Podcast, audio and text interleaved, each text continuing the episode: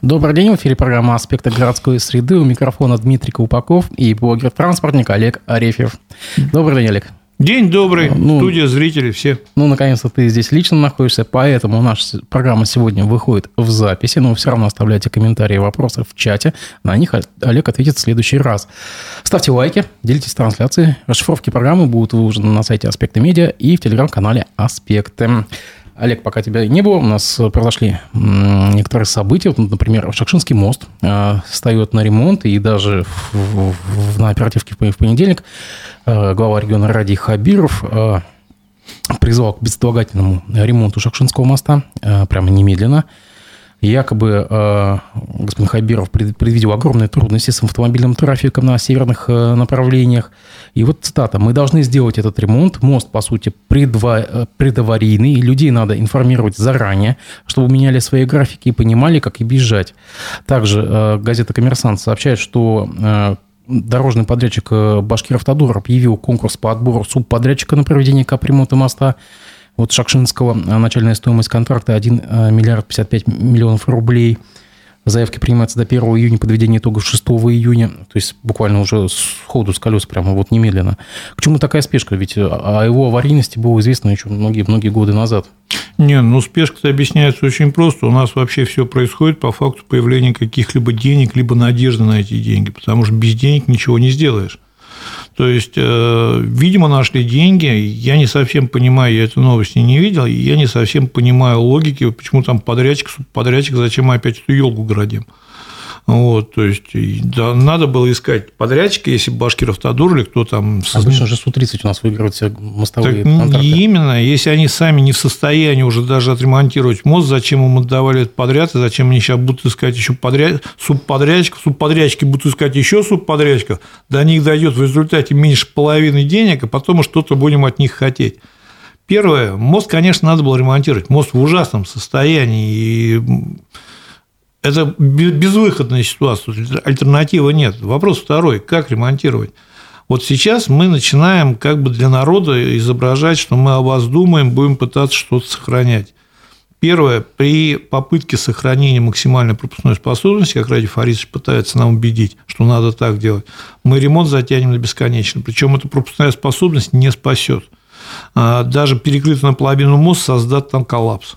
Вот все, это уже будет в любом случае дикая пробка. Мост надо закрывать полностью и делать максимально быстро. То есть, опять же, скорость ремонта часто зависит, конечно, от нормативов, а часто зависит от наличия денег, то есть от наличия новых технологий, большого количества работников.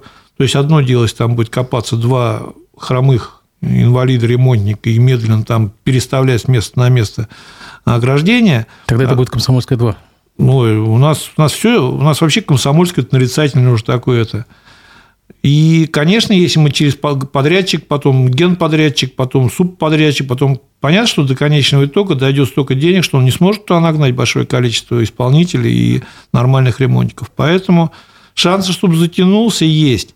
Закрывать надо полностью, делать максимально быстро. Спасать от пробок, рассматривать. Я, мне сложно сейчас давать советы, но рассматривать варианты понтонного моста, о чем я говорил давно уже. То есть проблему не решит, немножко разгрузит.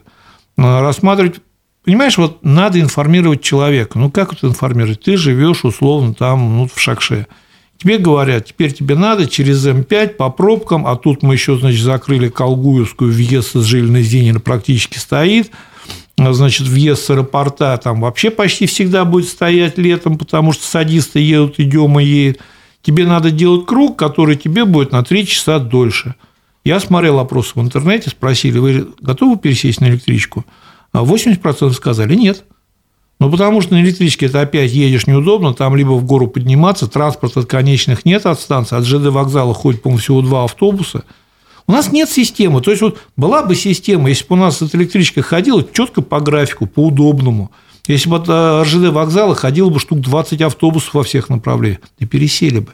Не пересаживаются же не потому, что у нас принципиальные такие люди электричку не любят. Неудобно. Вот пока не будет удобно, пересаживаться не будут. Погоди, они с этой электричкой уже лет 15 носятся, что это такая городской шаттл, такой на подхвате, должен разгрузить проспект Октября и как-то вот... Дим, я, честно говоря, не знаю, почему это вот бродит до сих пор в голове у наших чиновников. Видимо, значит, других вариантов нет. У меня сейчас по другой нет бумаги, но год не буду обманывать, но лет 15 назад уже было доказано профессором, причем профессором, который занимается реально транспортом и грамотом, что эта городская электричка в таком формате не взлетит однозначно. Есть большая проблема. Первая проблема – это удаленность вот этих станций от самого города, то есть до них сложно добраться, а вот там, которые от, от ЗЖД идут в районе Горсовета, там спускаться… Воронки там, да-да. Там же что только не придут. Я помню, даже там собирались эскалатор делать вверх чтобы люди поднимались. Ну, неудобно, долго идти, тяжело, в гору люди не пойдут. Ну, надо, ну, сам на себя, я не пойду, я старый, я толстый, мне неудобно, я устану, я не хочу. Вот, меня сложно заставить. Ну, хорошо, как пассажиров возить тогда? Это же огромная масса людей. Маятниковая миграция. Нет, смотри, я тебе сейчас про электричку интересно закончу. Мы же в свое время когда эту историю качали, качали, качали, качали, докачали до того, что мы запустили в тестовом режиме электричку городскую. Она была запущена, истрачено было около 300 миллионов, 300 или 400 миллионов на ее запуск. В итоге она за три месяца провезла всего тысячу человек. За три месяца тысячу человек. Это, как тебе сказать, это средний трафик одного автобуса большого класса в сутки. Они за три месяца это привезли. Людям неудобно, люди не пошли проект закрыли как убыточный. Мы продолжаем его динамить, педалить с одной простой причины. У нас нет других проектов. Ты заметил, все проекты сегодня в республике, которые, значит, громко заявляются, анонсируются как победы, как прорыв, это все проекты, ну, минимум 10-15-летней давности. Восточный выезд вообще 90-е годы. Отдельный вопрос его необходимости. А Южные ворота тоже старый довольно-таки проект, как бы это городская электричка, этому проекту опять 10-15 лет все проекты, которые сегодня обсуждаются, это все глубоко, будем так из, из глубоко прошлого проекта. Нового нет ничего, свежей какой-то интересной мысли новая команда, к сожалению, либо не захотела, либо не смогла предложить. Ну, вот так сложилось. То есть все шашинцы и глинцы просто обречены на адовые муки в наступившем лете? Ты понимаешь, на адовые муки-то у нас многие сейчас обречены. Мы сейчас начинаем как бы подготавливаться истерично, лихорадочно сперва к саммиту Беларуси, значит, регионы России и Белоруссия. Это будем сейчас здесь, как всегда, обязательно. Мы просто обязаны сейчас переложить дорогу в аэропорт. Без этого никак. Вот. Соответственно, в адовые муки будут все, и жители Булгакова, и жители Чесноковки, и жители Демы. Ну, понятно. А между тем в Башкирии начался прием документов на получение субсидий на переоборудование транспортных средств на газомоторное топливо. И вот в качестве такой, не знаю, такого бонуса в республике э, владельцам, это читаю сайт Минтранса, в республике владельцам э, транспортных средств на газомоторном топливе представляется 50% скидка на транспортный налог. Пойдут ли люди, купившись на такую вот опцию, что ли? Да, проблема-то в том, что людям-то это не надо. Абсолютно. Сейчас попробую довольно-таки кратко, но емко пояснить. Первое, вообще вся эта история с газом, эта история не первый раз происходит, то есть это как минимум на моей памяти третье пришествие газа в Россию, то есть как, как топливо. Вот. И я еще помню, в 90-х годах я, наверное, один из первых, ну, как минимум в Башкирии, получил корочки на работу с газовым оборудованием, управлением, значит, и организацией всего этого хозяйства. Потом была еще одна история – тут надо понимать, для чего вообще это все происходит. Э, «Газпром» пытается сформировать чужими руками рынок для сбыта, внутренний рынок, серьезный большой внутренний рынок, на котором он сможет продавать топливо, понимая, что сейчас с внешним рынком большие проблемы, а продавать его надо, надо продавать своему населению. А вопрос, зачем это населению? Если, допустим, мы говорим о частной машине, о своей, то стоимость хорошего газового оборудования, переоборудования и все танцы вокруг утверждения, внесения изменений, значит, стоит столько, что ну, вы должны каждый день проезжать 300-400 километров, чтобы это окупить. А если не окупить, то для чего еще ставить? Вот мне, например, сложно себе представить, если человек покупает Туэк там, или Крузак 300 и решил сэкономить на бензине, поставить газовое оборудование. Газовое оборудование неуклюжее, вот э, баллоны занимают половину багажника, то есть теряется какая-то. Плюс есть все-таки опасность, как, как бы мы их не сертифицировали, то там, то там бабахнет, взорвется. Это только на коммерческом транспорте. Но здесь есть нюансы очень серьезные, потому что есть два вида. Народ же особо не вникает обычно. Есть два вида. Есть газ-бензин, а есть дизель-газ. Вот газ-бензин и уже работает, и уже едет, и многие автобусы, как здесь, когда еще Ради Фаридович пришел, ругался, у нас пазики с баллонами на крыше. Сейчас с крыши сняли, под автобус загнали, они все равно все с баллонами ездят. Такси все на газу ездят. А у них все сформировано, у них есть своя инфраструктура, у них есть заправки, которые стоят на ведомственные, закрытые, нелегальные где-то, куда они заезжают, заправляются. Они прекрасно все живет. Но у них, если газ вдруг пропадет, они будут ездить на бензине также работать совершенно спокойно. Скомбинированный двигатель получается. Да, то есть газ, бензин, он переключается. Может работать на газу, может работать на бензине. В первое пришествие по дизелям была история такая, что, значит, был газодизельный, то есть у, дизельного автомобиля же нет свечей зажигания, чтобы газ взорвать. Была запаль, запальная доза дизеля 30%, там, процентов, остальное был газ. И опять же, можно было газ выключить и ездить на дизеле. Сейчас совсем другая история. Сейчас модернизировали двигателя, вставили туда свечи зажигания, и теперь он может работать только на газе. Если, не дай бог, газа нет, газ кончился, заправка сломалась, он на дизель переключиться не может. И это становится просто вот ну, ведро, которое стоит, и ты с ним ничего не можешь сделать, только менять двигатель полностью. Плюс газовые двигателя имеют очень серьезную специфику, сложность обслуживания и дорогие расходные материалы. То есть это в разы дороже, чем обслуживать газовый двигатель пазика. То есть это совсем другая история. Но, я говорю еще раз, «Газпром» продавливает, чтобы всем продать вот эти автобусы газовые, чтобы потом у людей просто не было выхода, и они поехали бы искать заправки и значит, начинать заправляться. История не очень, как бы для населения вообще история не поедет никогда, кроме коммерческой техники. Коммерческая техника и так прекрасно сейчас работает на газу. Мне сложно представить человека, который заинтересовали бы скидки с транспортного налога 2000 там, в год или сколько там получается, 3000 в год – для этого воткнуть огромный газовый баллон в багажник, потом ездить искать газовые заправки. Тем более заплатить за это деньги еще. Нет, не вариант. Я не верю в то, что это поедет в том формате. Причем эта история-то не первый год, и она не едет. Вот все, что мы должны понимать, что у нас а, народ привык сам решать свои проблемы, и когда бензин стал дорогой, на газу, да, реально есть экономия, есть реально. Но если ты постоянно эксплуатируешь много, вот таксисты давно перешли на газ, автобусники давно перешли на газ, без всяких субсидий, без всякой помощи. Давно сформирована сеть подпольных заправок, они прекрасно работают. Им ни помощи, ничего не надо. Всем остальным, если это было бы интересно, перешли бы. Стимул в 2000 смешон, там 2-3 тысячи смешно.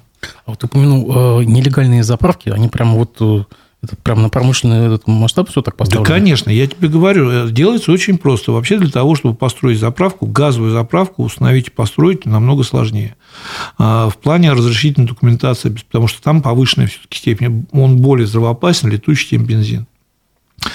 А поэтому либо делаются многотопливные заправки, то есть вот он уже бензин заправляет, дизель заправляет, ему добавляют газ либо делают чисто газовые заправки. И вот здесь очень интересный момент. Ты, как бы, я сейчас не помню, вот сейчас врать не буду, но когда я в свое время ездил, едешь какая-нибудь закрытая территория. Вот на закрытой территории ставят по внутреннему уже регламенту свою закрытую заправку. Эта заправка, не, и не надо копать в землю, взрывать баки. Ты, может, видел, не видел, две емкости стоят угу. такие рядом на этом. Две бочки, грубо говоря. Бетонная основа – это все, зайти проверить, пришел там проверяющий, мы хотим, а мы никого не заправляем, не коммерческое использование. Они уже все знают своих таксистов, своих автобусников, те приезжают, свой пароль, заехал, заправился, заплатил. Я такую в свое время даже бензинодизельную заправку для таксистов знал на Степайлово. Она была на закрытой ведомственной территории, и как бы туда заезжали только свои и заправлялись. И таких заправок в Уфе очень много, не надо думать. Просто Проблема в том, что вот НИФАС, допустим, большой, крупный, туда даже заехать заправиться не сможет, чисто технически. У нас НИФАЗа вот сейчас, который мы взяли, истерично, опять же, выполняя значит, программу «Газпром» по развитию рынка газотопливного, они ездят заправляться на заправку. Они теряют на этой заправке утром там, или вечером до часа времени. А мы должны понимать, у нас водителей и так не хватает, они и так перерабатывают. Плюс час времени им на затравку они теряют. Зачем? Причем около каждой самое интересное, когда начал говорить, вспомнил, Санкт-Петербург, пассажир автотранс, добился права, что они сейчас обновляются только дизельной техникой. Вот все сказали, частник, пожалуйста, только газовый обязательно, а пассажир автотранс сказал, мне не надо, я буду работать на, на дизеле. Разве большинства собственных ведомственных заправок нету? По-моему, на каждой территории раньше была заправка. Нет, сейчас практически нет. Раньше на территории они одно время появляться начали, но потом снова пропали.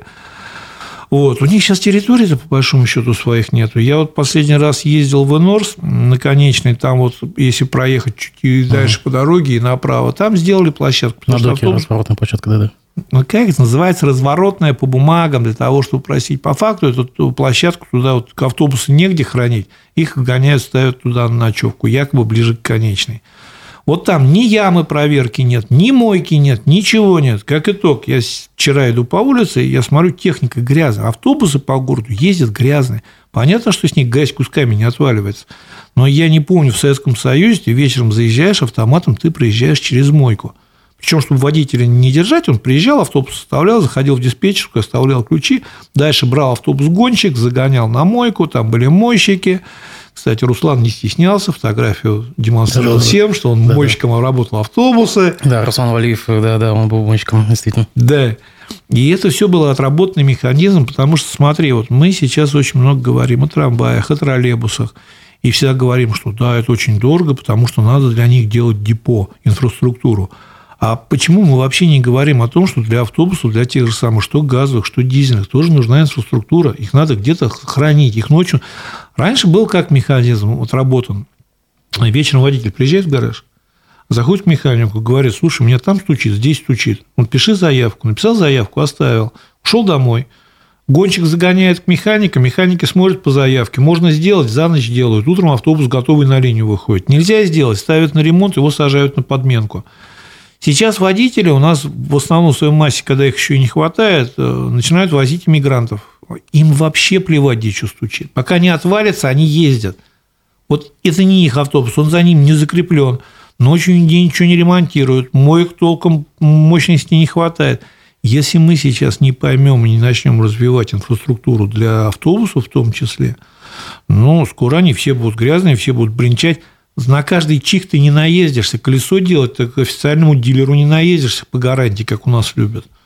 Все ты там не сделаешь. Ну, крупный ремонт, и то надо ждать стоять очередь, и не всегда попадешь, и не всегда дилер признает это гарантийным ремонтом, поэтому без своей нормальной рембазы, по ГОСТу, без теплых боксов для зимних на эксплуатации, когда чтобы проще заводился, выходил – но пока у нас такая вот политика, что мы автобусов купим, нам на все плевать, мы их в поле поставим, и все будет хорошо. Не будет. Ну, автомига стоят в поле, и ничего. И... Пока стоят, пока новые, но как бы начнут сыпаться, он просто либо их плюнет, заберет, уйдет, либо, значит, просто плюнет, уйдет, их оставит там металлолом. Ясно. А между тем в Башкирии появится совместное с Беларусью предприятие по производству трамваев. Об этом сообщили в правительстве республики. Так, УАО «Управляющая компания холдинга «Биокоммунмаш» и МУП управления инфра- инфраструктуры транспорта Уфы подпишут соглашение о сотрудничестве на 10-м форуме регионов России и Беларуси, который пройдет с 26 по 28 июня. В общем, э, планов э, громадье. Как бы вот нам глава Минтранса Александр Клебанов здесь обещает действительно так полноценное совместное производство на существующей площадке.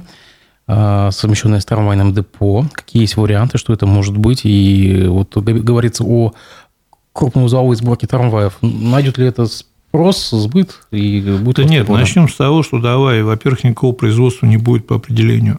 Вот просто да уже Клебанов обещает. Ну, Клебанов много чего обещает. Если бы у нас все, что обещали чиновники, хотя бы половину исполнялось, мы бы, наверное, уже Татарию не знаю, мы бы уже Москву обгоняли бы. Татария бы давно осталась бы позади.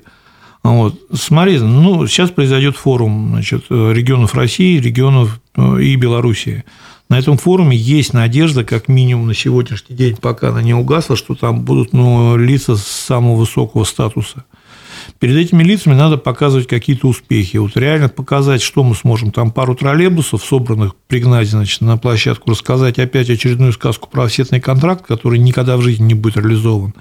И все что-то надо еще громкое. Давайте еще громкое. Вот мы, допустим, подпишем соглашение о создании производства трамваев. Звучит реально как бы аж прям уши, режет ну, производство своего трамваев в Уфе.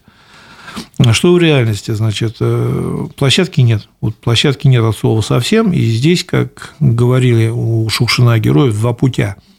Первый путь, значит, это когда мы просто привозим сюда трамвай, как часто делали с троллейбусами, ну, ТТЗ. Приходим трамвай из Беларуси, здесь клеим шильдик и крепим руль. Или там штурвал, или, что-нибудь. Там «Москвич-2». Да, да, да, да. Вот по... у нас очень многие сейчас проекты работают именно по этому пути. Но тогда вопрос, а что мы с ним делать будем? У себя мы эксплуатировать их не сможем. У нас рельсошпальная решетка убита в таком состоянии, что белорусские трамваи, значит, с тележками низкопольными, там специфические тележки работать с ними не смогут, либо развалится очень быстро. Ремонтировать дорого, сами трамваи дорогие, 70-80 миллионов, я не знаю, где мы такие деньги возьмем. Даже если мы собирать их сами будем, они дешевле намного не станут. Тем более собирать как? Руль приворачивать. Это путь, значит, Нижнего Новгорода. Но Нижний Новгород подошел к этому с умом, подошел по-другому, и у Нижнего Новгорода свой рынок потребления трамваев почти 270 штук.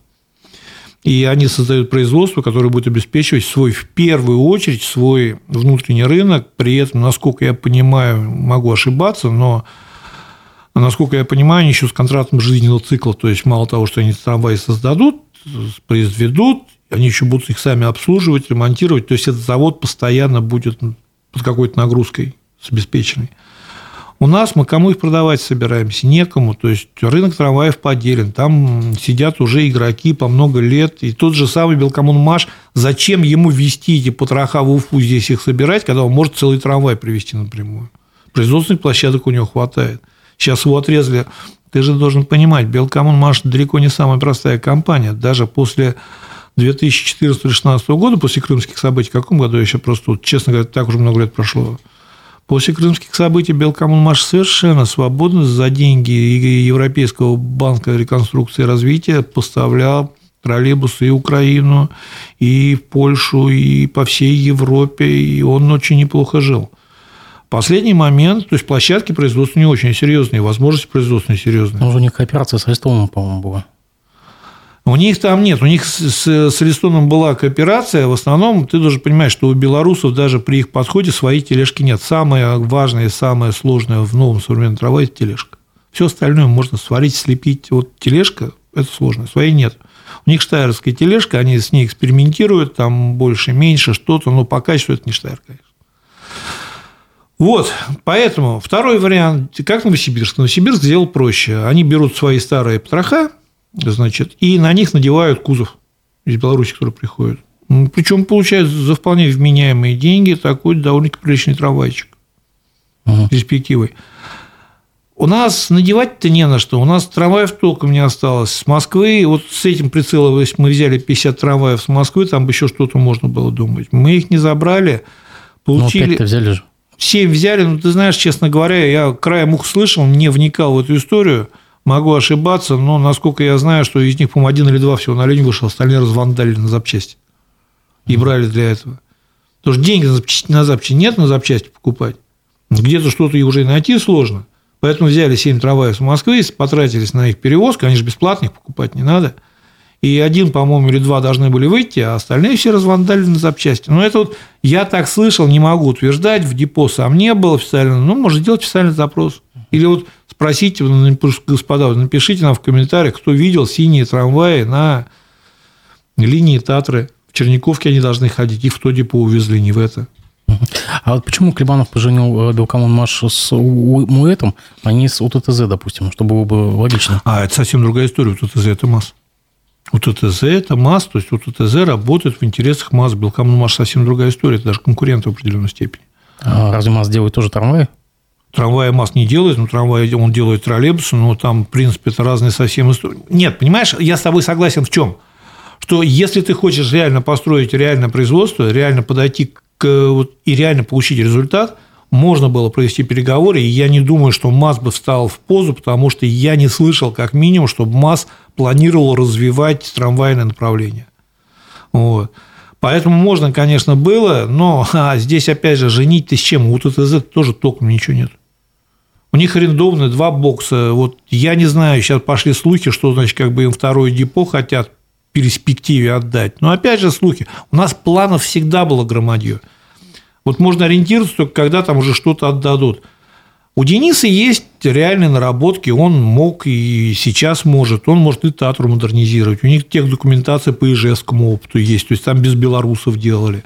Но Мы должны понимать, чтобы все это произошло, у нас кто-то должен реально этого захотеть. Не просто подписать бумагу и громко отчитаться, а реально захотеть получить результат. Вот сегодня таких людей нет. У нас мы с Русланом тогда обсуждали. Вот я говорю, я не знаю сегодня человека, точнее, я знаю фамилию человека, кто сегодня занимается транспортом в городе. Ну, спросите у любого человека. Раньше был Хмарин, к нему можно было по-разному относиться. Я к нему относился очень хорошо. То есть, этот человек как минимум пытался вникнуть, он вступал в диалог, он не был неприятным человеком и пытался вникнуть, еще раз мне он был очень симпатичен. Был Петров, я его лично знал, он прошел своим, своими ногами, многое, многое потрогал, многое понимал. Мы знали этих людей, они могли как-то с людьми общаться, что-то объяснять, люди знали, куда. А сейчас никто не знает, кто у нас управляет транспортом, при этом город там почти миллион четыреста населения, миллиард четыреста, вот, или сколько, сколько у нас? Миллиард двести. Миллиард двести?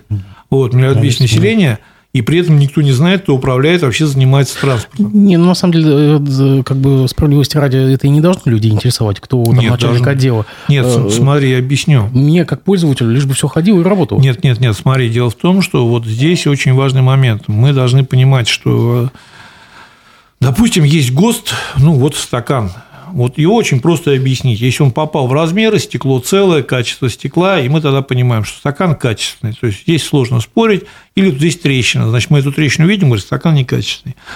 У транспортной системы на сегодняшний день нет критериев оценки, что вот э, мы когда говорим, что мы делаем транспортную реформу, у меня всегда вопросы я задавал в самом начале, задавал в процессе, задаю сегодня, буду задавать еще, наверное, много лет, к сожалению. А что значит мы делаем? Вот транспортная реформа, мы что должны получить в итоге? То есть вот мы что-то меняем, что-то реформируем, значит, мы должны понимать, что мы что-то получим. И мне говорят, нормальную транспортную систему. Я говорю, хорошо, опишите мне принципиально хотя бы 5 критериев ваших нормальной транспортной системы. И здесь начинает выясняться, что из 10 человек у каждого 10, из этих 10 свои критерии. И такую систему, которая устраивает всех, ты не изобретешь. Соответственно, оценивать э, качество транспортной системы можно исключительно только через хорошо настроенный, широко поставленный канал обратной связи с населением. И вот в этом канале обратной связи должен быть один персонаж. У нас вообще, ты должен понимать, Россия всегда была монархической страной. Нам везде нужен какой-то царь, даже в каждом небольшом направлении. Человек, к которому можно апеллировать, который будет лупить холопов по затылкам. Вот у нас холоп там этот не исполняет, тот не исполняет, значит, вот должен быть царь, к которому прийти, можно пож... даже не ему там, а написать на его фотографию глядя, написать на страницу, может, читать не будет. Но вот этого канала нету. Кто чем занимается, не знает. Более того, я тебе скажу еще, что если бы у нас сейчас правильно настроили механизм взаимодействия с населением, объяснение контакта, еще что-то, вопросов, мы могли бы снизить существенно негативный фон, потому что сегодня негатив как происходит? Человек пришел на остановку, прождал полчаса, потом залез в автобус, мы там отдавили все, что можно вместе с ногами. Он приходит домой, вот он на эмоциях злой, он не знает, куда писать, он не знает, кому писать, он не знает, чей автобус. Как ты правильно говоришь, ему плевать, чей автобус. И он пишет в соцсети Радио Хабиров. Он пишет куда-нибудь, вот куда найдет, Хабирову написал. А дальше там же все читают, ага, и дальше начинается это уже как бы подхватывать даже те, кто к транспорту отношения не имеет. То еще в результате негатив разгоняется. Правильно делается во всех регионах, создаются отдельные ресурсы, которые собирают этот негатив определенную воронку, с ним работают и дают обратную связь.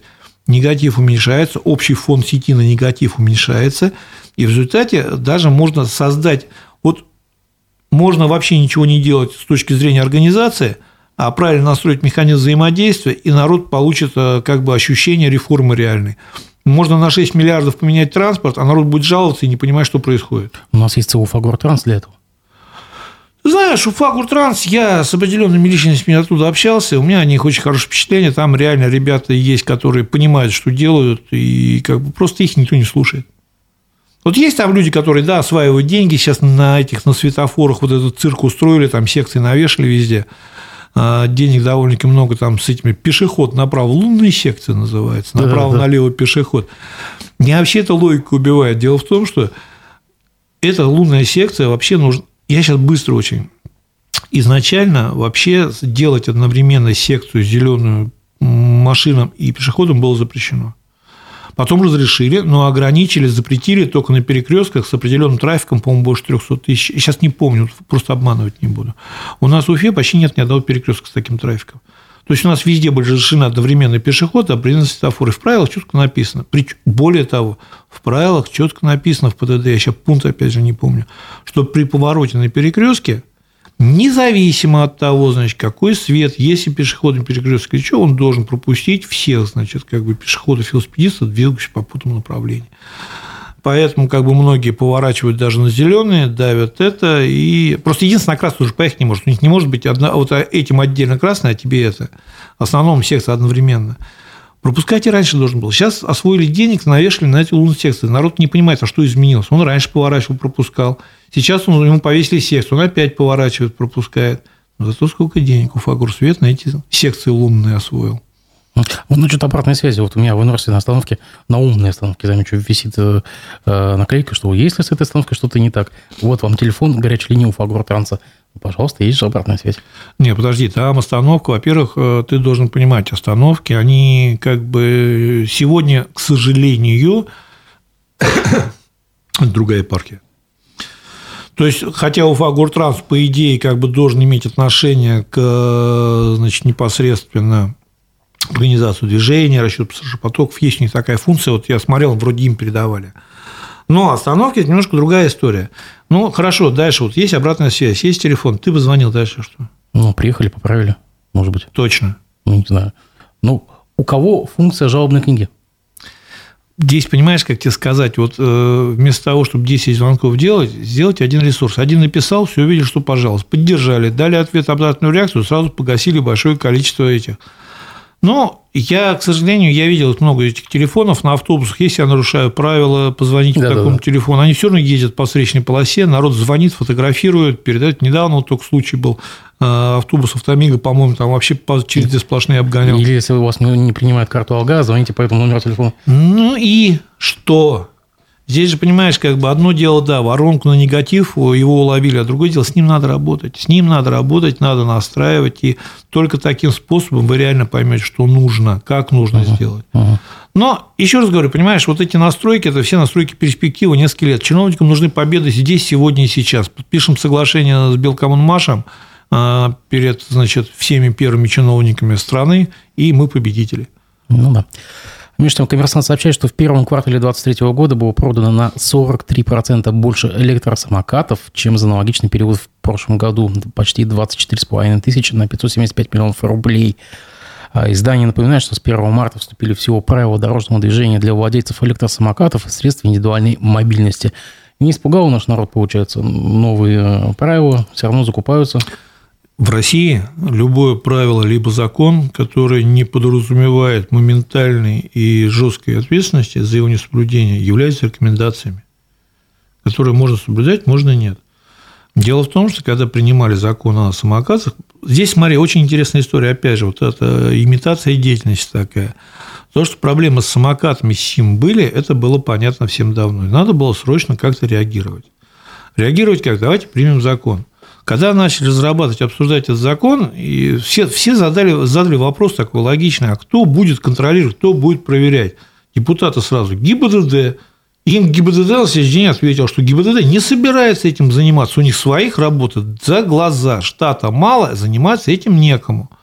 То есть понятно, что мы выпускаем правило, что они должны делать так-то, так-то, так-то, Бегать за ними никто не будет, ловить их никто не будет, контролировать не будет. Соответственно, все эти правила остаются рекомендации, которые кто-то, может быть, будет исполнять.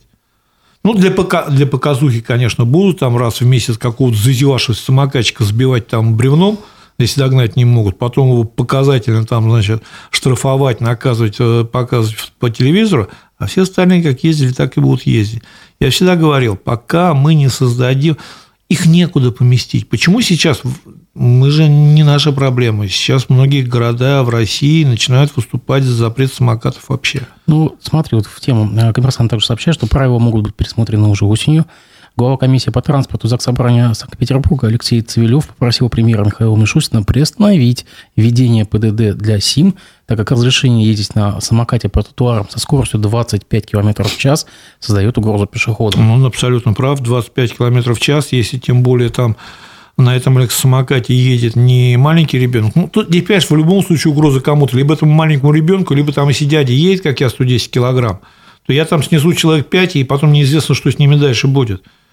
Конечно, безусловно, я еще раз говорю, их некуда поместить. На тротуары им их не место, потому что они пешеходов передают. На дороге им не место, потому что их передают. А между дорогой и тротуаром у нас очень редко есть газон и все.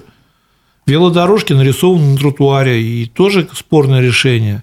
Но нет, Сим, с одной стороны, ты должен понимать э, природу его популярности. То есть я попробовал сам, и я понимаю, да, это удобно. Да, это, безусловно, удобно. Я человек ленивый, я по утрам не бегаю, по ночам не бегаю, по вечерам тоже не бегаю.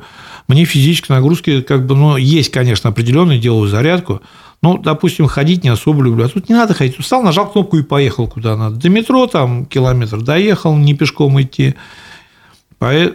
Если велосипед, это тебе должна физическая какая-то нагрузка, подготовка. А здесь ничего нет, ты встал и поехал хоть в любом состоянии, никто не поконтролирует. Поэтому, естественно, он будет набирать обороты, естественно, будет производить. Он стоит копейки сейчас электросамокат купить, даже если не в кошель купить, он ну, стоит реально не то что копейки, но небольшие деньги относительно. За 10-15 тысяч можно вообще взять приличный самокат очень. Вот, но там за 40 вообще можно бомбу взять. Поэтому здесь четко очень надо понимать, мы всех не поместим. Завтра еще появится кто-нибудь, мы еще в город ну, либо, значит, мы должны четко принять решение, концепцию, что, господа, мы половину дороги забираем пешеходов, либо половину дороги занимаем, забираем автомобилистов. Или снижаем лимит скорости. Нет, лимит скорости снижать не выход, объясню. Я пробовал ради интереса, это я прошел своим путем опытным. На скорости ниже 20 км в час он очень сложно управляется, еще сложнее. То есть, вот ему нужна скорость определенная, чтобы он как бы управлялся. На скорости 5-10 км в час он практически не управляем. Там маленькие колеса, и вот это сложное, он очень тяжело управляется. Особенно если без... Ты должен понимать, смотри, вот мы говорим мопеды, мотоциклы, машины.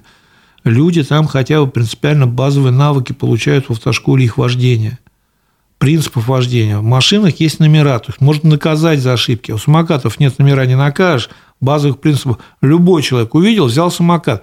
Он не понимает ни как тормозить, ни как ехать, никакая скорость, опасная, безопасность. И полетел по тротуару. Ну, конечно, в итоге где-то бабушку снес, мы громко опять написали.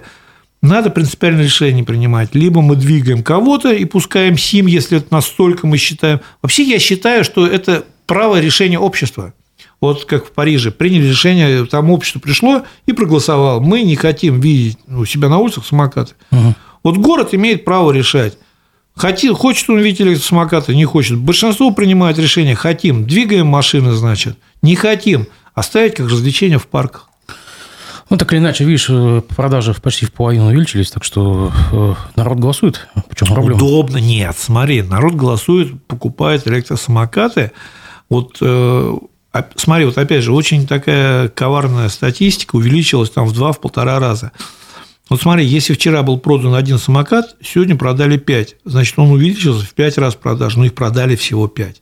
Поэтому, если смотреть, значит, голосует народ или нет, это брать в процентном соотношении именно самокатов, которые купили именно для города, в процентном соотношении с количеством жителей в городе. Тогда это будет корректно. А так, я говорю, это вот очень лукавая статистика, когда мы увеличили к аналогичному периоду прошлого года на 200-300%. Но если там один был продан самокат, мы можем увеличить не на тысячу процентов, не проблема. Между тем у нас э, Яндекс начинает обновление э, стрит-панорам Уфы, э, сообщает издание Уфа-1. Якобы обновление последнее было в 2020 году. С тех пор поменялось многое. Прежде всего обновилась Советская площадь, перечисляет издание, а также в Кузнецовском затоне там появились дороги. А, туда некоторые места вообще автомобиль с камерой никогда не доезжал. Бульвар Абрагимова, допустим, изменился. Э, ну, в общем, э, в 2023 году, как сообщает Яндекс, снято более 1222 километров улиц, 455 километров дворов. А, как бы масштабное обновление Яндекс Панорам. Нужно ли это нам, большому, широкому слою горожан, потребителю, или если не все инструменты так или иначе у нас вообще востребованы? Да нет, ну здесь как? Во-первых, э, кому-то это в результате, конечно, будет нужно, как минимум просто посмотреть интересно еще что-то. Это Проблема в другом, что Яндекс не выделяет, что в одном городе делать, в другом городе не делать, у него есть определенный стандарт, определенная практика по всем городам, он ведет свою программу. Проблема в том, насколько этот город способен пользоваться теми преимуществами, которые может дать инструменты Яндекса ему. Вот я не знаю сейчас, я не буду обманывать, но в свое время, когда у нас в эфире еще на эхо был, значит, э, представитель мэрии, кстати, довольно-таки смелая женщина. Ну, как смелая? Мы никого здесь не кусали никогда и всегда корректно вели эфиры. Женщина пришла из города, из какого-то отдела, который именно отмечал за вот эти все вот... Как, был эфир, я, я найду, два-три назад, ради интереса, у меня как бы там они раскиданы по датам – она нам объясняла, что у нее был вопрос, а зачем нам умный транспорт, когда есть Яндекс? Зачем? Вот, значит, Яндекс у нас деньги просил, там или еще что-то. Ну, она, конечно, лукавил. Яндекс ни у кого деньги не просил, Яндекс всех подключает бесплатно, дает информацию, он зарабатывает на рекламе. Мы не пользуемся теми инструментами, которые дает Яндекс. Мы не умеем, не хотим. Мы городим какие-то огороды с лунными секциями светофоров, еще что-то. Яндекс очень неплохо работает автономно без помощи города. А, вот в Москве, допустим, я с огромным удовольствием пользуюсь в Москве, в Санкт-Петербурге. Он, это Яндекс Транспорт. Он не называется умным. То есть, понимаешь, у нас тут у нас обязательно должны остановки быть умными, транспорт быть умным. Понимаешь, вот мы, может быть, как-то свой такой вот а, реноме поднимаем, там самоутверждаемся, что вокруг нас все умное, значит, мы должны быть умными. Ну, просто Яндекс Транспорт, которым открываешь, великолепно видно, где автобус, великолепно видно, на каком номере, куда доехать, сколько раз пересесть, сколько раз пешком дойти. Удобно, безумно. Я вот один интересно, вчера, допустим, прилетел вот я всегда пытаюсь это экстраполировать на себя, как на абсолютно посторонний человек. Я прилетел в Уфу и представил себе, что я никогда не жил в Уфе, не знаю, что как здесь происходит. Я вот выхожу из здания аэропорта 6 часов, пол, полчаса, полседьмого утра, и мне надо как-то куда-то доехать. Допустим, я знаю адрес, куда мне доехать. Что мне делать? Я подхожу к остановке, написано номера, правда, автобус стоял, то есть не буду лукать, автобус стоял, правда, опять грязный. Вот тогда я с этого момента начал смотреть, он опять стоял грязный. Вот стоят номера автобусов. Я должен бегать по всей остановке, спрашивать, как мне доехать, куда мне доехать, как мне где выйти, какой ближе идет. Кондуктор, э, я один раз видел, кондуктор пытались выяснить, э, он идет через, значит, 110 С или идет по проспекту, она долго сама не могла понять, что от нее хотят. И, по-моему, автобус уже к городу подъехал, она только ответила. Вот. То есть, вот нету ни навигации, ничего только. В Яндекс зашел, тоже ничего не понятно ради интереса. И я понял, что вот это все не работает. То есть, это все не работает. Я пошел, вызвал такси по Яндексу, там Яндекс работает. И, кстати, Яндекс такси сейчас заезжает прекрасно, не надо идти к шлагбауму. Эту проблему, слава богу, решили. Вот. И я доехал до нужного мне места. Мы не пользуемся, то есть Яндекс может обновлять все, что угодно мы будем наблюдать и вот читать новости, радоваться за Яндекс, радоваться за те города, где это работает, где не играют в игры с умным транспортом непонятным, приложениями какими-то своими непонятными. И вообще мы должны понимать, любое приложение, платежное, вот это Алга, либо, значит, Яндекс, чем больше сам механизм, тем больше он включает в себя регионов, участников, еще, тем он будет более совершенным. То есть, во-первых, у них есть на что развиваться, а во-вторых, на большое количество. Все вот эти локальные проекты, программы, приложения, все остальное, которые мы изобретаем ради своей самостоятельности, у нас свой это, свой то, никогда не будут нормально работать.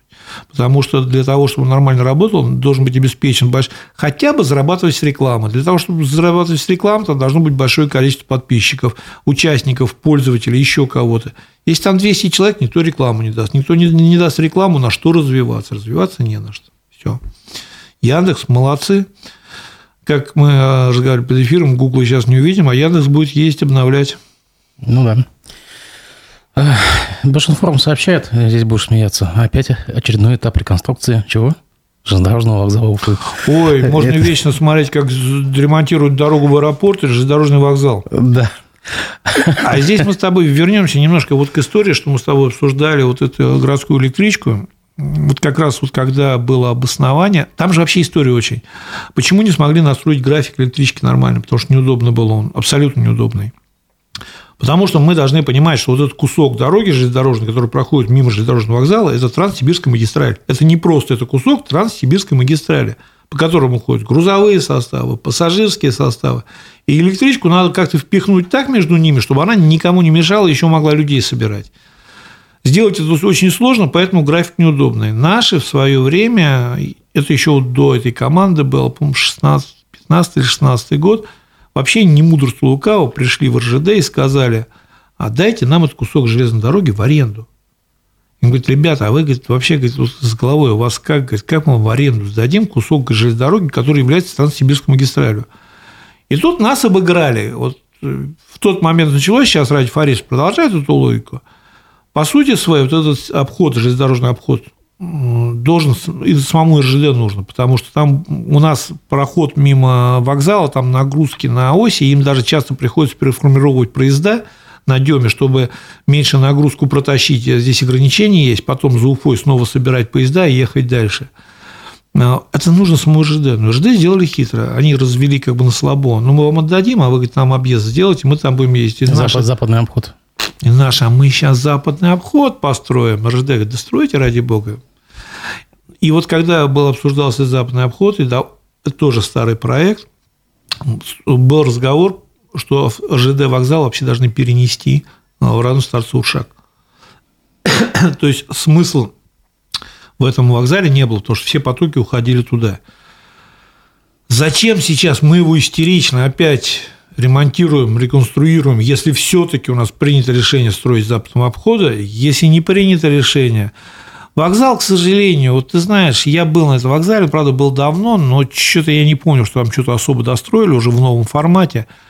Очень недружелюбный, очень некомфортный, как бы холодный в смысле восприятия, не температура, а восприятия. Очень неудобный в плане транспортной доступности. Там до транспорта идти, до трамвая вообще там по переходу топать, топать. Я просто смотрю, как бы по информ предполагается строительство подземного пешеходного перехода под автодорогой на улице Вокзальной. Я не понимаю примерно даже, где это. Я не могу понять. Там есть подземный пешеходный переход, который соединяет Конкорд э, со трамвайными остановками. Где там еще один новый э, переход должен быть подземный, не знаю. А, ну и плюс к тому же будет выполнена реконструкция и удлинение подземного тоннеля, который закрытый, а, до четвертой платформы.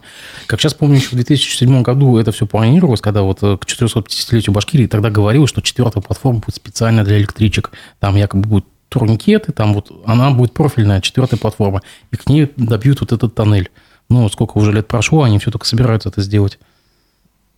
Ну, еще к тому же не забываем, у нас, по-моему, один из вокзалов городов-миллионников, где до сих пор просто не подняли уровень платформы до... Ну, до... Ой, там, да, там это, конечно, дичь полная, потому что мы разговариваем о комфортной среде, обо всем остальном.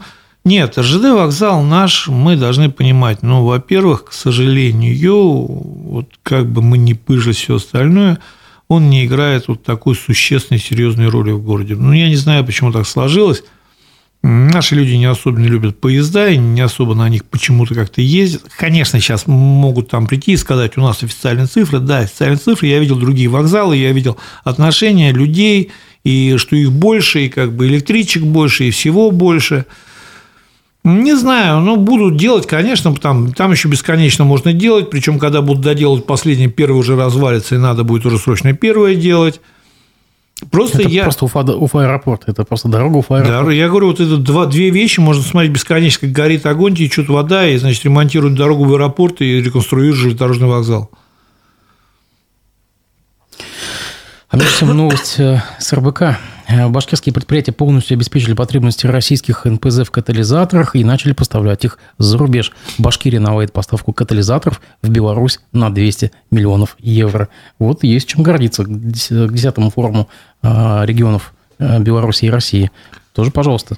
Здесь надо посмотреть, у нас катализатор это всегда, и как бы у нас мы определенную серьезную здесь нишу всегда занимали. У нас был вот тупике сейчас интернационал, не помню, на улице там был даже целый завод, частный такой, получастный. Кстати, они собирались в Благовещенске строить завод, они выпускали большое количество катализаторов для нефтяников, для всех, а с, Татар, с Татарстаном они постоянно боролись, делили рынок. То есть Понимаешь, здесь вопрос в том, что ну, наладили, ну, здорово, людям от этого что? Вот человек завтра пойдет и за, вот начали поставлять куда-то катализаторы. Понятно, что человек как бы пользуется бензином, но бензин и так есть. Дешевле он станет от этого, картошка станет дешевле. Вот, вот что? Прекрасно наладили. То есть, это вообще как бы такая рабочая функция, тем более в нашей республике, когда у нас есть специальные заводы для этого, и должны были давно это сделать. Хотя, опять же, не исключая, что новость просто из пальца – как у нас многие новости, к сожалению. Ну, нам нужны победы. Нам говорим? нужны любые победы за неимением нормальных. Мы их надуваем зайцев до тех пор, пока они не... Мне больше всего нравится. У нас не то, что победы нужны. Мы до такой степени уже просто замитинговались в обещаниях, что нам надо постоянно все больше и больше и больше повышать градус, потому что уже обещать однотипное бессмысленно, нам надо обещать что-то более грандиозное – и вот мы один круг уже прошли до, до такси беспилотного, летательного и этих канатных дорог, которые должны перетянуть всю Дему. Сейчас вернулись обратно, то есть там уже уперлись, дальше фантазировать только ракеты свои в космические. Не получается, мы откатились обратно, и сейчас по второму кругу. Вот я не исключаю, что где-то к концу лета мы снова заговорим про канатную дорогу, про свое аэротакси и еще что-то. Ну, циклично все. В общем, от успеха к успеху. Да, да, да, да. Круг к успеху. Спасибо большое, что ты сегодня в студии. Увидимся в следующую пятницу. Всего доброго. До свидания, дорогие друзья. До свидания.